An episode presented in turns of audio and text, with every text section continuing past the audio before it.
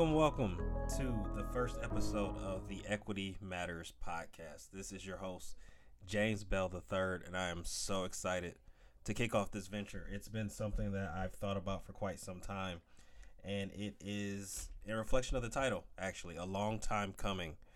It has been about four or five years since the idea of the Equity Matters podcast first came to be, actually at a Cracker Barrel with my line brother Jermaine Ruffin. Shout out to Jermaine Ruffin, and if you're not listening, check out the Streets Are Planning podcast.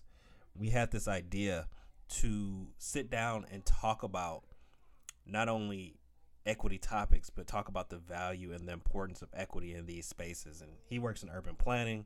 I'm a social worker, as you'll come to learn, and you can't go a day without thinking about equity, equity principles, applying an equity lens. What does it mean to be inclusive? And so I wanted to create a space where professionals, people who work in the field, people who do the work can actually come together and speak to some of the challenges that they faced out in the field and also talking about some of their successes, the highlights, the things that we often miss because we're constantly thinking about the next fire. And so, with a long time coming, I want to start things off kind of with an intro, a little bit about me, I am from the city of Detroit, Detroit, Michigan, that is. Born and raised, a product of Detroit Public Schools. I went to the Renaissance High School and went to Michigan State University under the premise that I was going to become a clinical psychologist. And I took the psychology courses and said, okay, this is kind of interesting. But it was actually my junior year when I had an, an internship at a local neighborhood organization where I first got introduced to social work. And in that role, I had the opportunity to be a part of a community outreach and engagement team. And with that, I was knocking on doors, talking to folks, finding out, you know, what's what's working well for them, what could we possibly be doing to make things better, and just creating these relationships between community and a nonprofit organization. And I was like, this this is kind of cool. And so it was my senior year at MSU when I decided to, you say, you know what, I want to make this a thing. And so I actually decided to apply to a few different Masters of Social Works programs. And so the first program was Loyola in Chicago in Michigan State. And Loyola said, We're going to give you $5,000, which is to them, they said it was a, a generous scholarship. And for me, it wasn't. uh, MSU actually gave me the opportunity to be a graduate assistant. And so, thinking about my finances, thinking about my long term goals, it became evident that MSU was going to be my home for the next two years. And so, in those next two years, I got exposed to more and more, which really helped me to drill down into macro social work. And shout out to all the clinicians out there, but there's no way I could do it I think my brain is just processed for organizations, for communities, for systems, and it it worked for me. And it's funny because when I think about social work and I think about like my own social work journey, I never thought about I'm going to do this because I want to help people. I did this because I simply knew the difference between right and wrong, and what I saw in many cases was wrong. And I think that's what keeps me going most of the time is just understanding that things are not the way that they are because of happenstance. There, there's a reason behind all of the ills that we see in this world today. And we'll get to that, I'm sure, multiple times throughout the course of our time together. And so, traversing through graduate education, you know, I had a, a field placement at a juvenile justice facility working directly with the youth didn't really like that either. I had another field placement working with um, our local community mental health organization, which exposed me to more of the administrative side of things. I said, okay, I can I can get with this. I understand policy, I understand the relationships necessary to to advocate, and that's where I, I found home. And those two years go really quick. And by the time I graduated, I was stressing out again because I needed to get a job. You know, real life was coming at me fast. And actually, the day I graduated, I received a phone call from our Department of Human Services for a Child Protective Services job. And for anyone that works in CPS, I just want to salute you right now because I know what it's like to be in the field all day. You haven't had a chance to eat. You have a child that desperately needs your help, and there's only so much that you can do.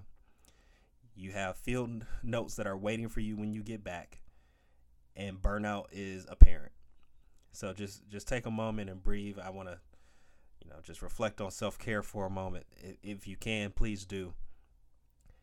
But child welfare prepared me in a way for what I think was the rest of my career in many ways. It was the ability to understand the system in which we worked in, the ability to understand that these situations don't just occur because a parent decides that they want to neglect their child. And I think that was the hardest part for me working in child welfare was reconciling that with what I was exposed to and what, what the expectations of me were. You know, I had never enjoyed removing a child from their family. Even if I had to place them with another family member, it was never something that I enjoyed. There it was it was troublesome to me to go into a house and tell someone all the things that they were doing wrong when I really wanted to say, here are the supports that you need. And this is how we can get them together. I spent about a year in child welfare and I, I knew that it was time for me to go. I then moved on to a policy role with a public health institute.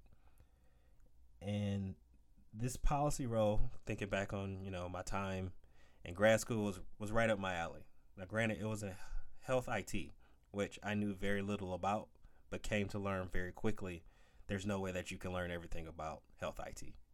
Again, it was a matter of relationships. I learned that there were other groups who had a particular lens toward the work, and I started to be exposed to more in reference to other public health need. And this is where I was actually introduced to this concept of equity and the concept of disparities, the concept of of true social justice was actually working in public health. And after after about 2 years, I started down this track of facilitation. And for anybody who's ever facilitated formally, you know, it is it's actually a process. It's, it's not just making a meeting agenda. It's actually getting behind the psyche of how we move from point A to point B, identifying objectives, identifying milestones throughout the day, and creating a process for all those things to flow naturally. And I was able to combine that facilitation with the equity work.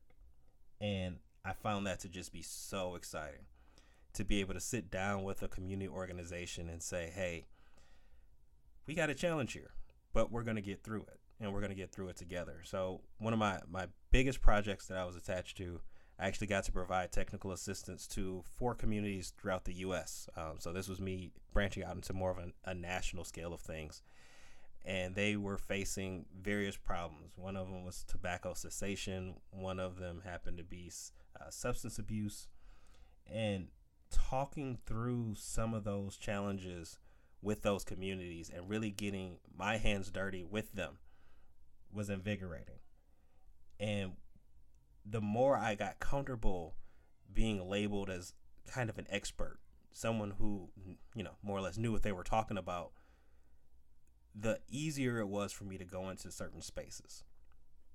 And this this transitions well because around the same time as when I made the decision with my family, said, "Hey, I I want to go back to school and I want to get my doctoral degree." and it was something that I had always considered. It was always on the back of my mind, but I was never sure if that was going to be something that fit into things. You know, I, I, left out quite a bit in this story, but over the course of through grad school and through the first job, I I met a young lady who eventually became my wife, who eventually became the mother of my twin boys. And I didn't know if a doctoral program would fit into my life's plans. And so, of course, after doing research, I found myself applying to the University of Southern California, where I am currently a doctoral candidate, where my focus is on implicit racial bias in the healthcare system. And so, going back to that idea of access, I thought about why did I need a degree, especially if I already been doing the work.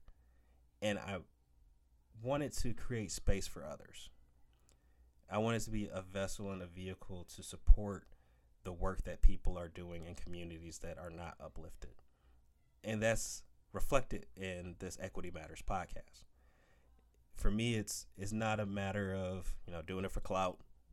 There's a ton of other things we could be doing, but there are people who are genuinely out there with a social justice mindset who are not recognized. And part of the Equity Matters podcast is to to amplify and uplift those voices.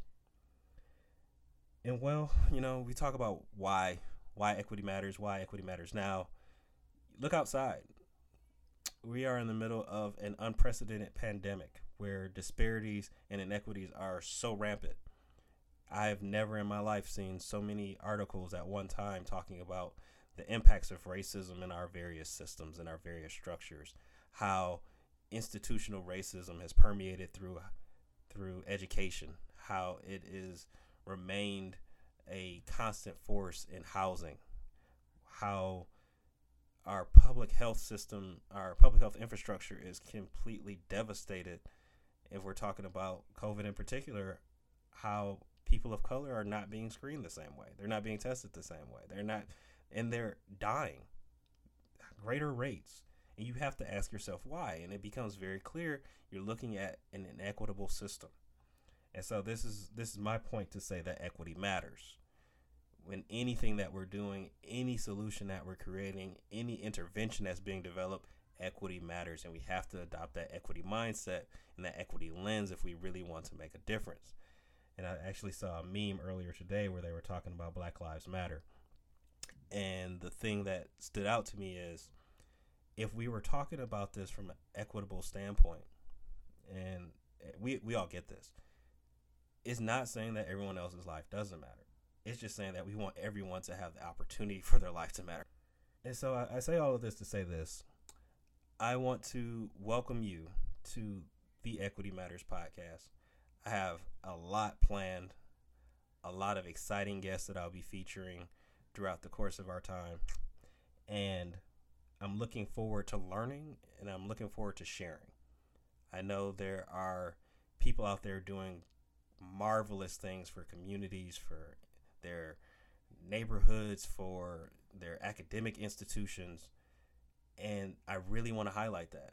I mean, I, I can't make it any more plain than that. I, I want to hear about how diversity, equity, and inclusion have played a role in their own journey, how they have managed to to mitigate the system that refuses to change, the systems that are bound by history, by power, by privilege, because we're working in a in a vacuum, but we have much work to do. And so I don't want to take up too much time part of this is me recording because I started to get in my own head, telling myself, "Oh, why are you doing this?